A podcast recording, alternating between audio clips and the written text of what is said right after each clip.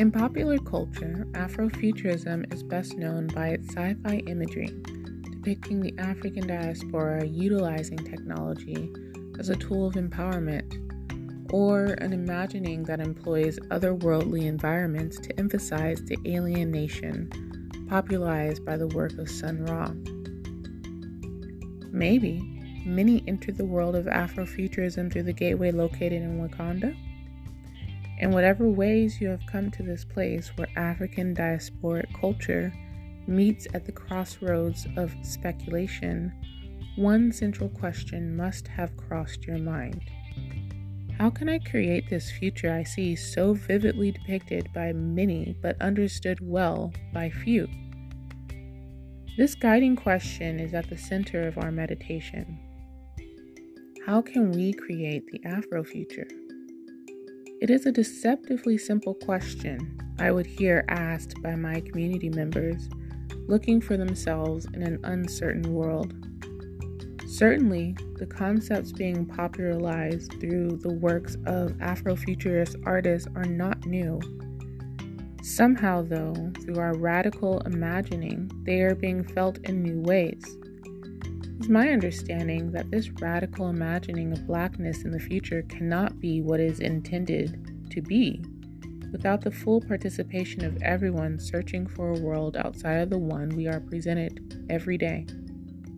A world where Blackness can grow in creativity and peace. A world where the focus of our lives is centered in practices that encourage innovation without requiring assimilation. Ah. But therein lies the rub. A phrase that means, that's where the problem is. How do we imagine a world of peace when we do not exist in peaceful times? How do we utilize our culture when, through assimilation, we forget what that culture looked like? How does the African diasporic community participate in the innovation industry when we are locked out of innovation and creative practices at every turn? So often, it feels like these questions are overwhelming, especially for those who wish to use the creativity of Afrofuturism in their lives, whether it be through homeschooling, organizing, community outreach, or artistic practice. If these questions resonate deep within you, then I want you to breathe.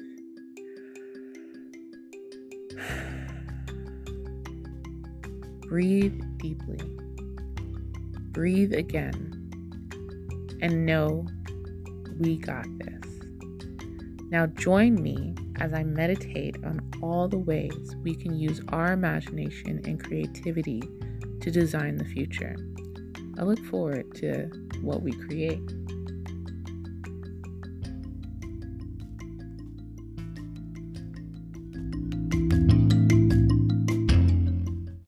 The Afrofuturists who are making impactful work are Black women. Mm-hmm. And I, in my opinion, is I just think uh, it's like y'all have ignored Black women's studies for so long. Mm-hmm. And now we have like su- such a huge body of work that's one hundred percent relevant.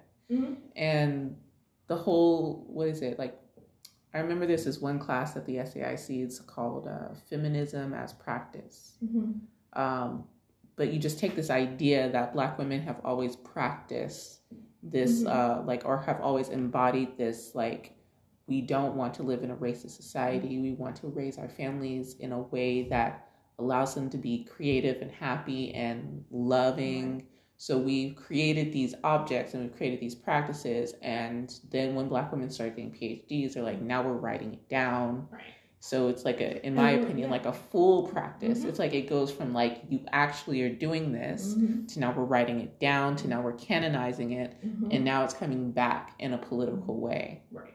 And, mm-hmm.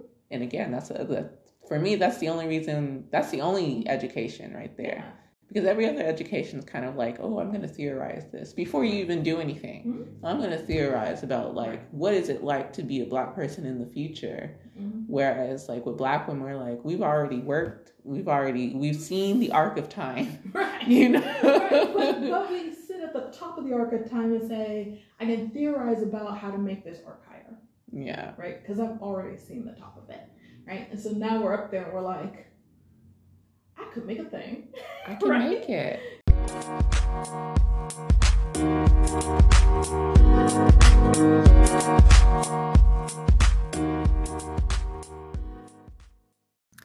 Sometime earlier this year, I had a conversation with Doctor Tanisha Taylor on the educational experiences of Black people in America. We spoke on the use of education for class attainment, the experience of a classical education that included exploration of the world through the arts, and how this experience has been, for both her and I, uh, an experience that contributed to the ability to create and think about the world. However, the ways the American K through twelve public school system has changed since the No Child Left Behind Act has lessened children's access to models for high-level thinking.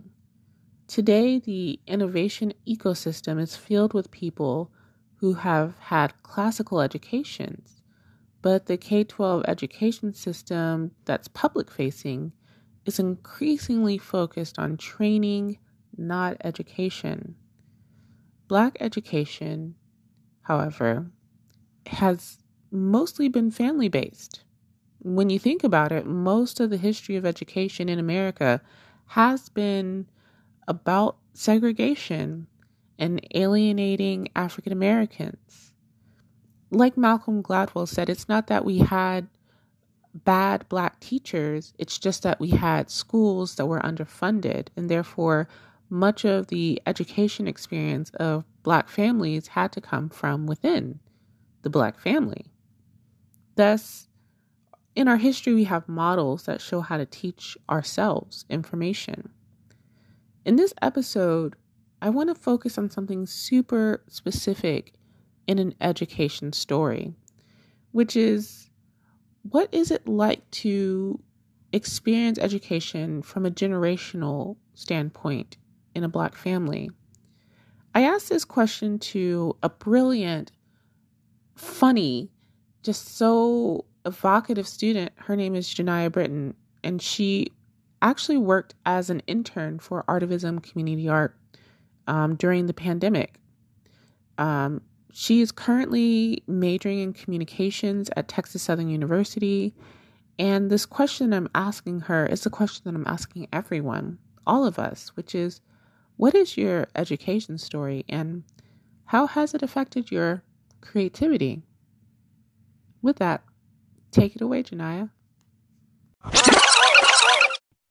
Hello, how are you? Uh, my name is Janiah Britton, and I am here to present my um, project on my family's education as well as my own.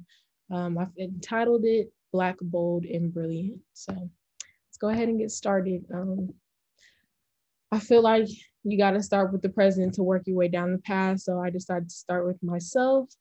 Um, I received my primary education in the state of Texas. Um, I moved around a lot growing up, so I went to a lot of different schools, um, and I had to experience a lot of different um, ethnic and racial demographics. So um, I went really back and forth between Beeville, which is where my family is from. That's what I consider my hometown. And then um, schools in the Dallas-Fort Worth area, which is where I was born and where my immediate family lives. So I started off in Head Start at Ann Burke in Beeville, Texas. Um, I was actually learning a bit of Spanish there, so that's cool. Um, I skipped pre-K and went straight to kindergarten. So I went to kindergarten in first grade in Sam at Sam Houston Elementary School in Denton, Texas. It's predominantly white. Um, second and third grade was at Rolling Hills Elementary School in Lancaster, Texas, which is um, my first experience at a predominantly Black school. Fourth grade at Atwood McDonald in Fort Worth, which was also a predominantly Black school. Um, fifth grade at R A Hall Elementary School in Beeville. Um, Beeville has mainly predominantly Hispanic schools all through and through. And then sixth grade, I went to Moreno Middle School, which is sixth grade, seventh grade, and eighth grade. And then after I went there, I went to Hutchinson Junior High, which is in Arlington, Texas. And they're like, um, their elementary school is like, they end at sixth grade. So my junior high was seventh grade and eighth grade. Um, it was a mixed crowd pretty much, but I feel like um, there weren't a lot of, there were not a lot of white people. Like I only really remember like one person that was white in um, junior high, but it was primarily like Asians um, and Black people and Hispanic people. Um, and so now it's not even there anymore. It's actually a career development building now. Um, so yeah. And then my high school career, I went to James Bowie High School from ninth through twelfth. And that was another diverse school. So the white people were considered the other um, instead of the minorities, which is typically what happens. So um, it was predominantly Asian, Hispanic, and Black. Um, but I think that was my first like real experience. Well, Hutch too, but like that was my first full on experience of like experiencing um, different backgrounds of Blackness. I think we always talk about how vast Blackness is, but like to see like people come from different places, um, you know, I had a lot of like friends that were African and they were from different countries and spoke different languages and were from different tribes. Um, a lot of their parents were, they came here and then they were born here, or they moved to the United States when they were young. So that was interesting for me. So my school experience, um, I definitely enjoyed school a lot, social wise and education wise. Um, I've never had like a bad teacher really. Um, a lot of my teachers definitely had a positive influence on me. Um, they all cared about me as an individual, as well as making sure that I had a good education uh, along with my peers. Um, as I was saying, I was definitely enjoyed school a lot. I did well socially. I did well in my classes. Um, I had a lot of great teachers that were devoted to my personal growth as well as my um, educational growth. Um, I was very close to um, staff, um, which I don't feel like a lot of people like to really get close to the staff, but I would always like talk to them and, you know, check on them and things of that nature. Um, I was a very intelligent student. I was in pre-A P, A P classes. I was um, considered for the Gifted and Talented program at R A Hall, um, just different things like that. But I had, you know, I had uh, the gift of gab, so so if I didn't do as well in a class or something, I could, you know, talk myself out of getting getting a terrible grade or whatever. Like I was not the best at math. I really excelled in like reading, writing, English, and history. Those were my um, those were my favorite subjects in school. Um, I had a good social life. I didn't have problems with making friends. Um, I pretty much fit into any friend group, no matter who it was, um, unless they were, unless they were doing something like way too crazy, then that wasn't for me. Um, but I always was the kind of person that would stand up for my beliefs and stand up for, you know, somebody else, like another classmate. Um, I never hesitated for that kind of stuff. For example, um, in second grade, I got this fairy book at the book fair, and the next day I went to school and I decided to, you know, try out this book because it had instructions on how to call fairies or whatever. So me and my friends went out during the playground, during uh, recess, I mean, at the playground. And um, there are these two girls that came up to us and, you know, decided to charge us up about believing in fairies, and they thought it was lame. So I actually took it upon myself to march to the office and tell the principal um, that these girls were basically bullying me and my friends. Um, and then afterwards, I came back and my teacher was mad at me for leaving. I just, you know, I was like, well, had to do it, had to be done. So I've always been that kind of person. Um, I never really got into trouble in school unless it was like, you talk, you're talking too much, or, you know, things along those lines, or dress code. So as far as how I feel about education, it's definitely important to me. Um, I feel like that's something that nobody can take away from you. I feel like education is freedom. Um, and I'm very passionate about being involved in school as well. Um, I enjoyed my formal education, like in grade school, but I always felt like there was something more. I would kind of feel kind of dissatisfied with my curriculum that was being, you know, dealt out or whatever. Um, I knew immediately at a young age that the education system is not built for people that look like me. Um, it does not serve people that look like me. And um, it doesn't truly equip you for the outside world, especially as a Black person. Um, and then growing up, like as time went on, it started to become more and more about test scores and less about um, the individual. And that always bothered me, um, or open-mindedness, or, you know, being creative, that always bothered me growing up. So I always wanted a curriculum to be taught that really fit me as a person. Um, 'cause I'm a very creative person. I express myself outwardly um, through a lot of different creative things. So these standardized tests obviously don't work for me. And so I would get bored. I couldn't even do an assigned reading. And I love reading, but like when it was assigned, it was just a different, a different experience for me. Um, I was never concerned about being at the top or having the best grades. I mean, I wanted good grades for myself, but like, I didn't really care about being salutatorian or valedictorian. Like, I just wanted to do things that I was passionate about, and I just wanted to um, basically pretty much get out of school so I could really do what I wanted to do um, as far as my career. My family influence. So my family is very passionate about education. Um, A lot of them feel like education, like I said, is freedom. Education is something that will get you through um, the door, and um, will connect you to the world, and will bring you a lot of good opportunities. My mom definitely had a big influence on me. I feel like I got more out of the things that she taught me outside of school than what I got out of my formal education. She was very adamant on just showing me like the beauty in life. Like, we would go to museums, we'd go to local fashion shows, concerts, open mics.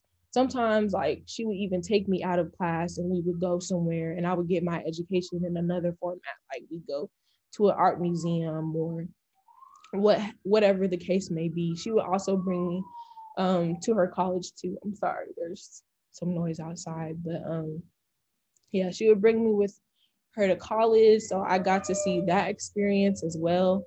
Um, my mom, she always encouraged me to just do the best that I could, um, to do things that I was good at and that I was passionate about, um, and to just hone into my creativity. She helped me see like the beauty of life, um, more specifically the beauty of Blackness, and that there is more for us and more for myself than what the education system was showing. Um, she was extremely present in my formal education and my extracurricular, li- extracurricular life. Um, she was a younger parent. She had me when she was seventeen.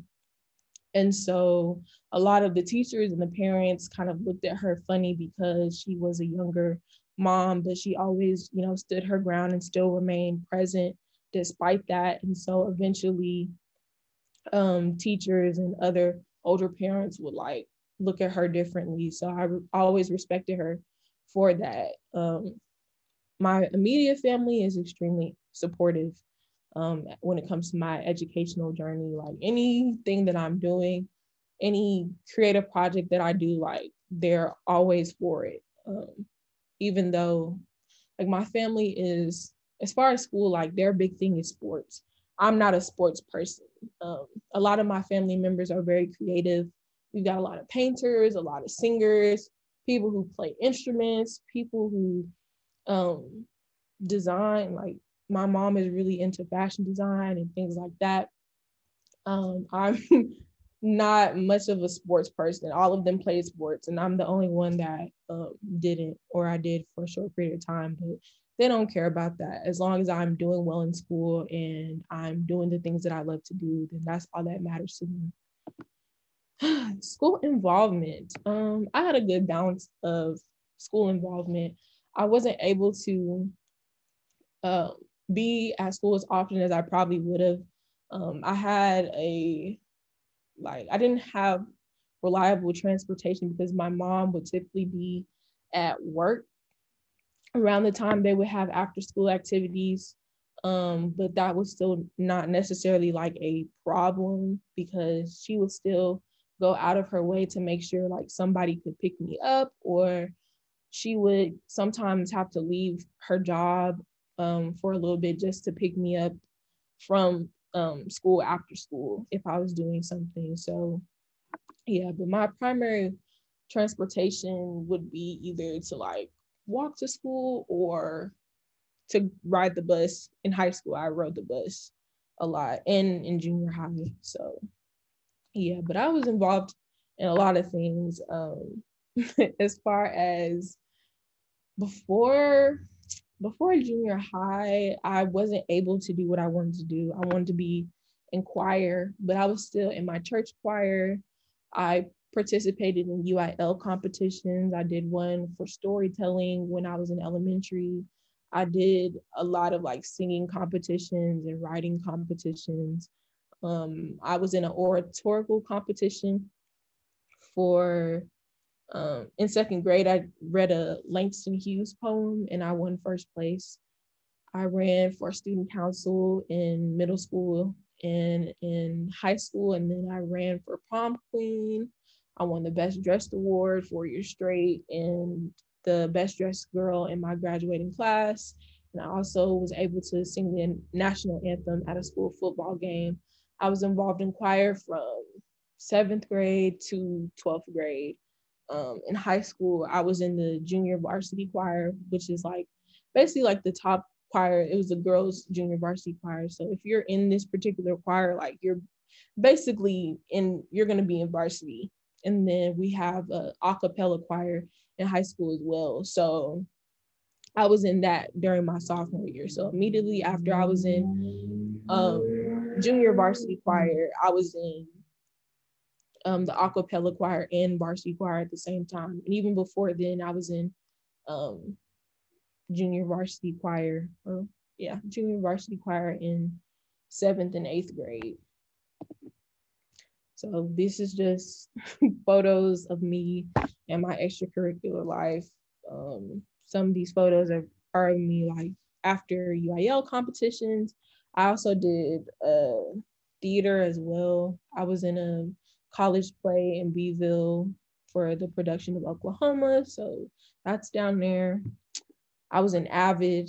I forgot to mention that, which is like a college, um, I guess a, Um, it's basically like a club or really like a course that you can take that will prepare you for college. So I was in that from eighth grade to I believe like tenth grade. All right, so we talked about myself. Now I'm going to talk about my mom and her educational journey. So these are just photos of her from when she was a kid, when she was young, and her now. Um, so my mom, she experienced racism and prejudice um, in her elementary school um, from teachers. She was usually the only Black kid in her elementary school, and this was in Beeville. So any Black history discussion that they would have, like, for example, when they start talking about slavery, like she had to be, I guess, the face of those awkward conversations because she was the only Black kid, let alone a Black girl.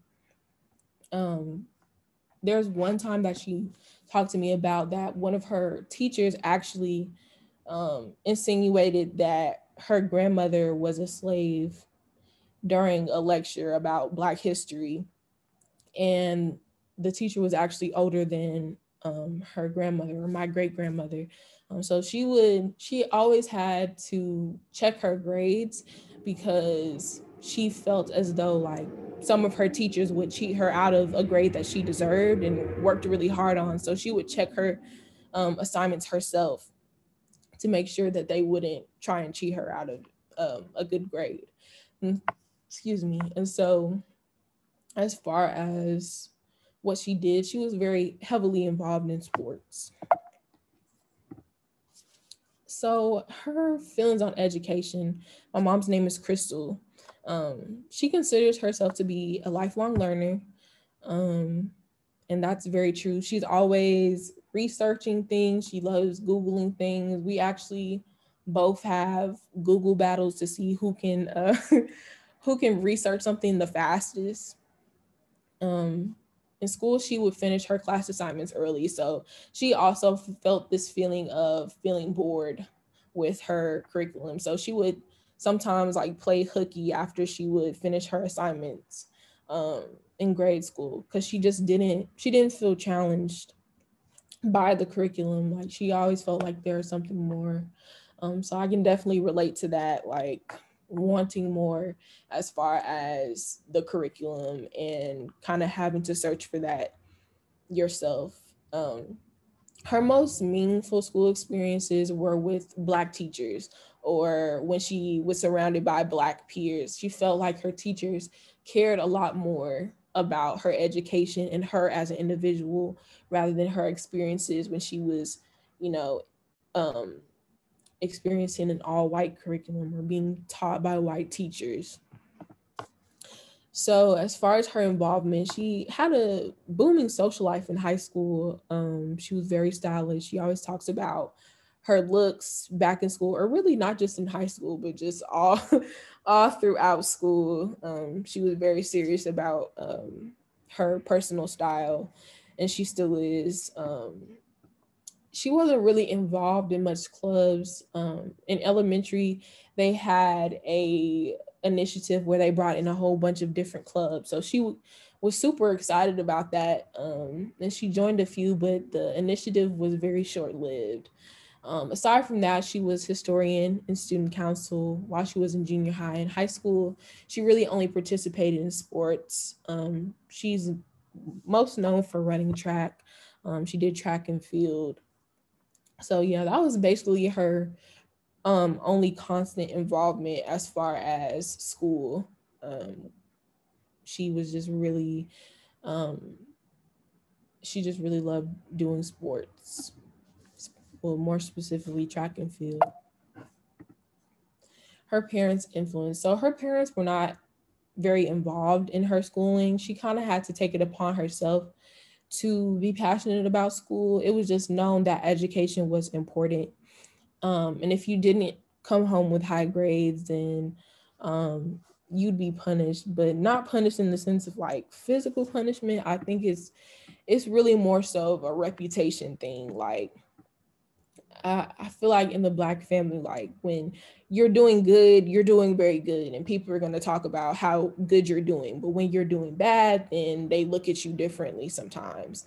Um, and having such an amazing family as we do, like I feel like sometimes um, we can be a victim of those things. Um, so yeah, having, I guess, low grades, um, especially in her eyes, was a sign that, you know, you didn't have like a good in-family reputation. Um, and then on top of that, our family is well known in Beeville, which is where she, you know, primarily got her early education. So because of that, because um, her grandmother was well known, our family as a whole was well known, because we, um, like my grandmother and her siblings, like they did really well in school. They were very involved. They played a lot of sports. Um, so yeah. And so she didn't want to like ruin the family reputation as a whole um, on the outside, because with her, you know, if she got any bad grades. So she really strived for success. She strived for the best. Um, and it wasn't just necessarily that, that drove her to want to succeed. She just wanted to succeed because she simply wanted to succeed. My mom is a competitive person. So um, yeah, she definitely strived for the best in that. Um, but yeah, our family, like I said, values sports. They value being involved and they value furthering your education. So aside from, yeah, as I mentioned, like aside from her family influence or her parents' influence, she just wanted to succeed and she set her own standard for herself more so than, you know, uh, outside expectations. Um, but s- still those things came to play. So next we're going to move on to her older brother, my uncle, who I call Unky Ant. So that's, that's his pictures, that's him now, um, yeah. So, Unky Ant's school experience. So my uncle received his primary education in the state of Texas, just like my mom did. He hated school. Like he had no trouble telling me, telling me that he hated school, but he did enjoy learning. Um, he was a part of a lot of different gifted and talented programs. He moved a lot. Him and my mom moved around a lot as kids as well. So I can relate to that too. Um, but each time, like he was a part of the gifted and talented program or an honors program. He actually never attended an all black school, which I found interesting. Um, but although he didn't complete his college education, he had a more impactful experience with the curriculum. He actually talked about a teacher who taught history.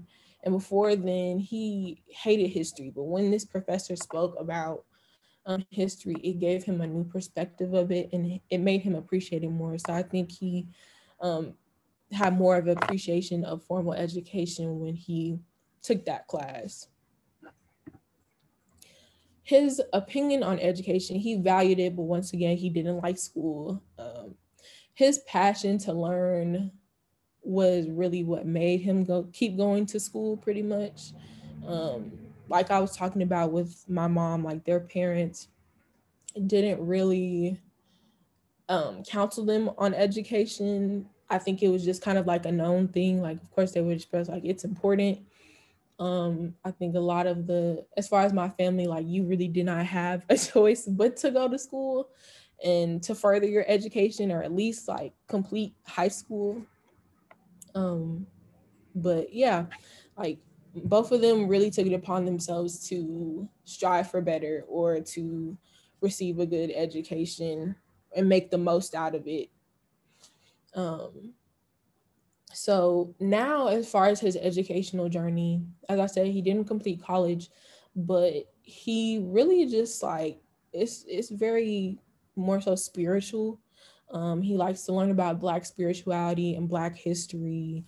Um, those are the main things. And I feel like because he, he does that because he didn't really have that experience of being with um, Black peers or having a lot of Black teachers. Like, so I think a theme with my family is that we're all lifelong learners and we see the importance of Black history and how it's missing in our formal education. But he feels like, as far as if it prepared him, he feels like yes and no. It prepared you for some things, but not everything, obviously. He wasn't really involved in a lot of clubs, but he did play basketball and football. He had a brief moment in junior high where he was involved in clubs, but mainly his involvement in school was playing sports. As I said before, his parents valued education, but they were not involved. Um, they didn't really counsel him. I think, like I said before, it was just something that was overall known that it was important, but it wasn't like forced.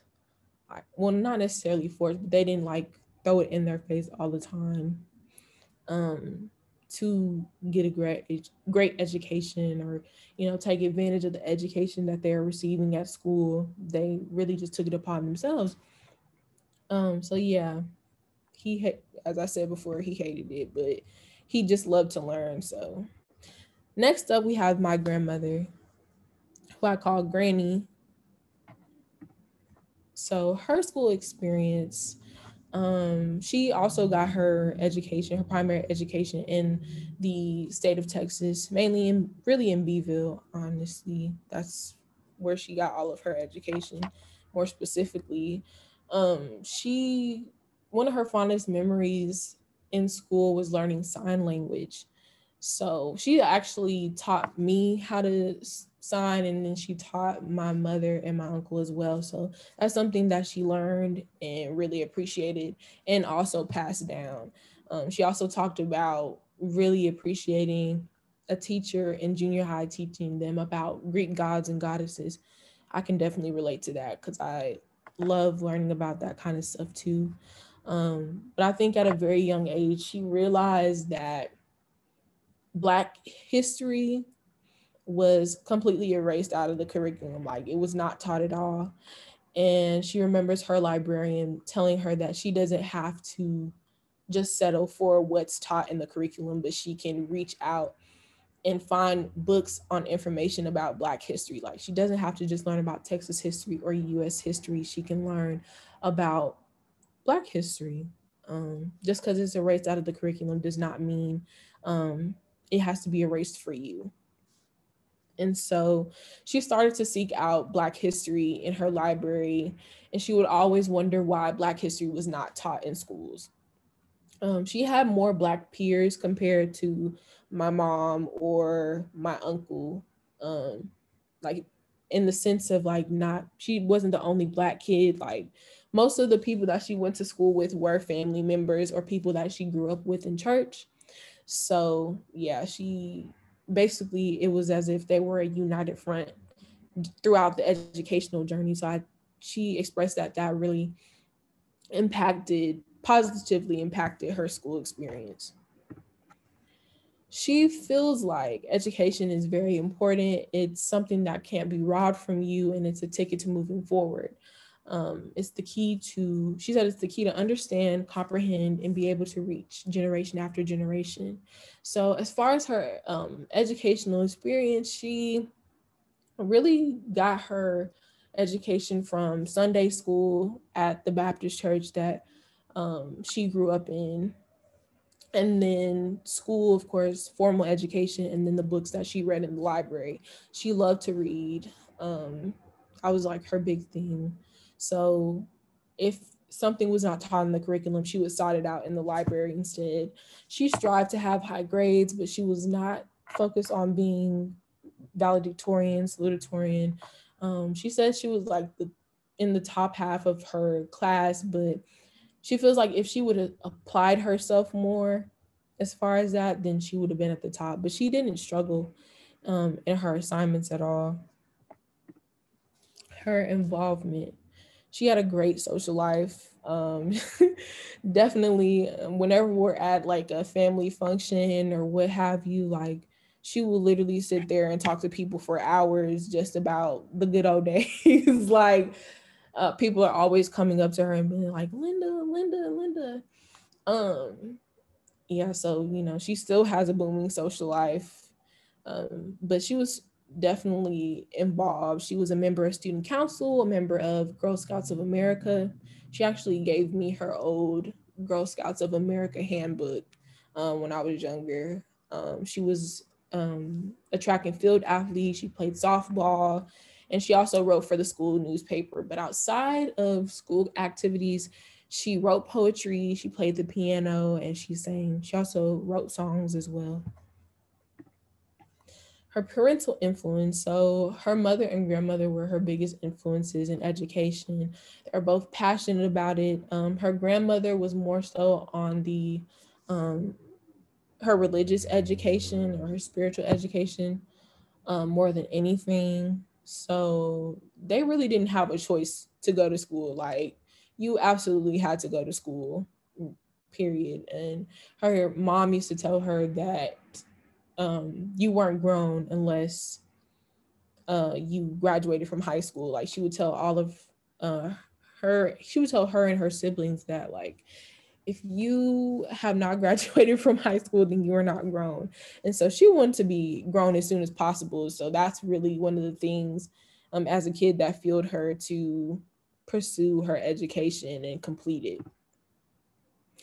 This is my great grandmother, so we're moving on to her. My grandmother's school experiences, she got her primary education in Beeville. Um, she attended the Lott Cananda School that was started and built by her relatives. Well, yeah, um, who was it? Her granddad actually built the school, I believe, and then her great granddad is the one that started it. So her, our family name is Lott, I mean, it's Canada. So yeah, ooh, let me go back. So yeah, our family name is Canada. Um, she loved that school because it was Black taught.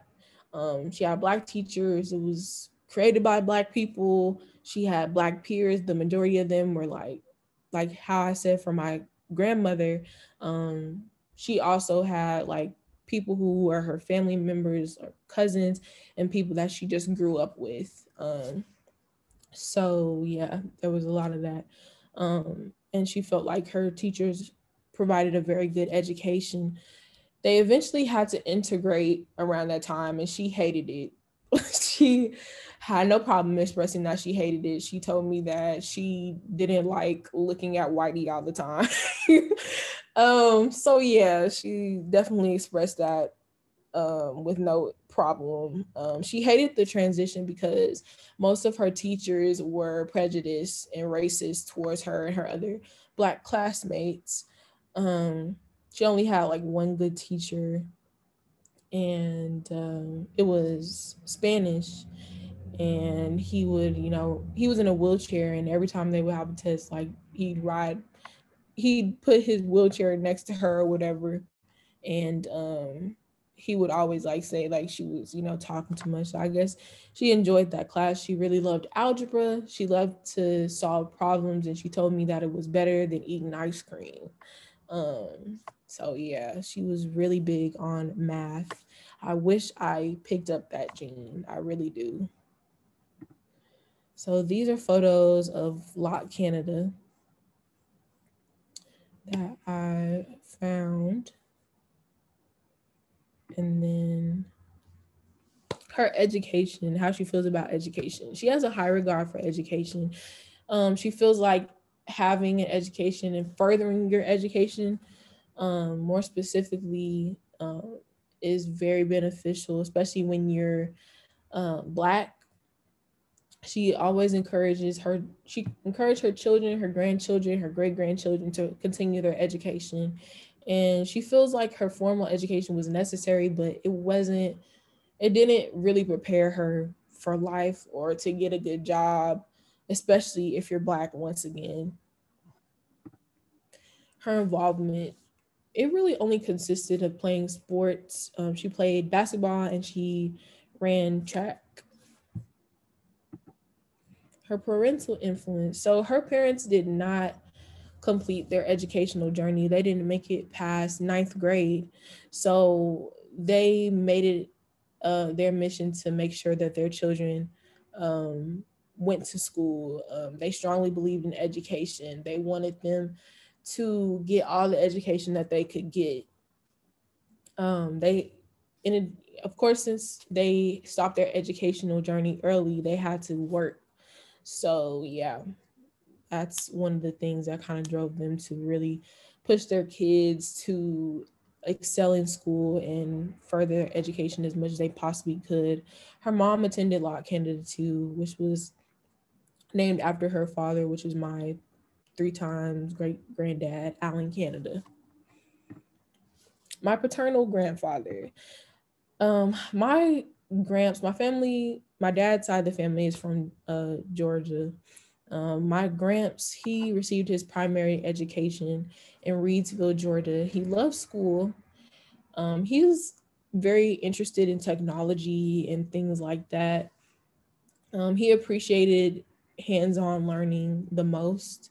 Um, he didn't have much of a social life because it really just consisted of him working his butt off, and um, he expressed that he always had time for family, um, no matter what.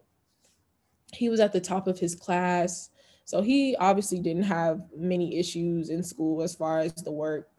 Um, but yeah, he didn't really, as I said before, he didn't have much of a social life. He was just focused on getting the bag. His education, his feelings on education, he takes it very seriously, and he's always trying to learn. So he's also a lifelong learner. Um, he's always trying to remain open-minded when he is um, learning new things and attaining new knowledge. He feels like his education, specifically his experiences with like educate, education that focused on um, the things that he was passionate about career-wise, those are the things that helped him um, and prepared him for his success in the tech and the architectural world. Excuse me. In school, he was involved in several clubs. Um, he was involved in the Boys Club, the F F A Club, which is Future Farmers of America, and the Beta Club. So most of the clubs that he was involved in were leadership based. Um, so that's one, one of the interesting things um, that I learned about him is that, yeah, he was, he was definitely focused on getting that job, getting that degree, getting that um, diploma, getting that job, or really career. And he's very successful in what he does. His parental influence. So his parents did not receive an education. So just like how I was talking about my great grandmother and her parents, his parents also made an effort to make sure that their kids went to school. So this, because they did not have a the full scope of education, of educational journey, he was motivated to complete high school and have a meaningful career. Last, but certainly not least, my stepdad. So my stepdad's name is Otis. Um, his full name, well, his first name is Otara Guinea. His primary education was in Nigeria. So he really, in school, he wanted to make a good impression in social settings. Um, so for him, it was hard to kind of like balance being friend, being a friend, being cool, being accepted by peers, and doing the right thing. Um, his mother was actually a teacher. So just imagine trying to be cool and trying to fit in, but having to focus on your education and um, trying to be in the good grace of your mother, um, who is a teacher and an educator. So he gained more of an appreciation for school when he was in university. He went to um, university in the U K, um, but I feel like his appreciation was more so for the extracurricular activities. So once he made it to college, or he got older, like he fully realized the scope that he could really do anything that he wants to do. And um, yeah, like he accepted the challenges in his life as far as education and just growing up, and he he turned it into something positive. And so, yeah. Education, how he feels about it. So he appreciated schooling, um, especially while he was working. So he mainly talked about his college education, but he really appreciated it. And um, especially when he was, you know, being a student and being a worker. So he saw the link between being grounded and, you know, having a positive payback from the work that you do, um, the work that you put in. Um, he knew that education was his ultimate goal, and it led to um, prosperity, um, career-wise, um, personally, like you name it. So his experiences with learning in Africa and learning in the U K are completely different.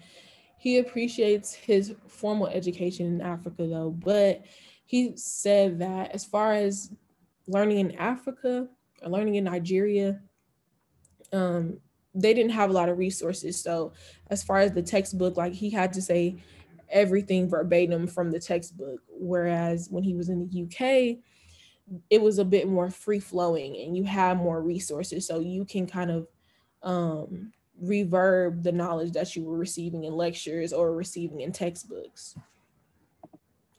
His involvement. So he was involved in a couple of um, clubs, mainly in college. Um, one was the Global Leaders Program, which I thought was interesting because they were able to gain leadership skills, but actually go to different countries and um, see what's going on in different countries and learn about their cultures and just how it pertains to leadership. Um, for example, he went from the U K to India. Um, elementary, he went to, well, I guess it's primary school. He went to uh, Rotary Club, but he wanted to really do things that fit him as a person. So as I said before, he got more of an appreciation out of um, out of college versus, I guess, what we would call grade school here. Um, as I said before, his mother was a teacher, and she eventually became, you know, an assistant principal and a principal.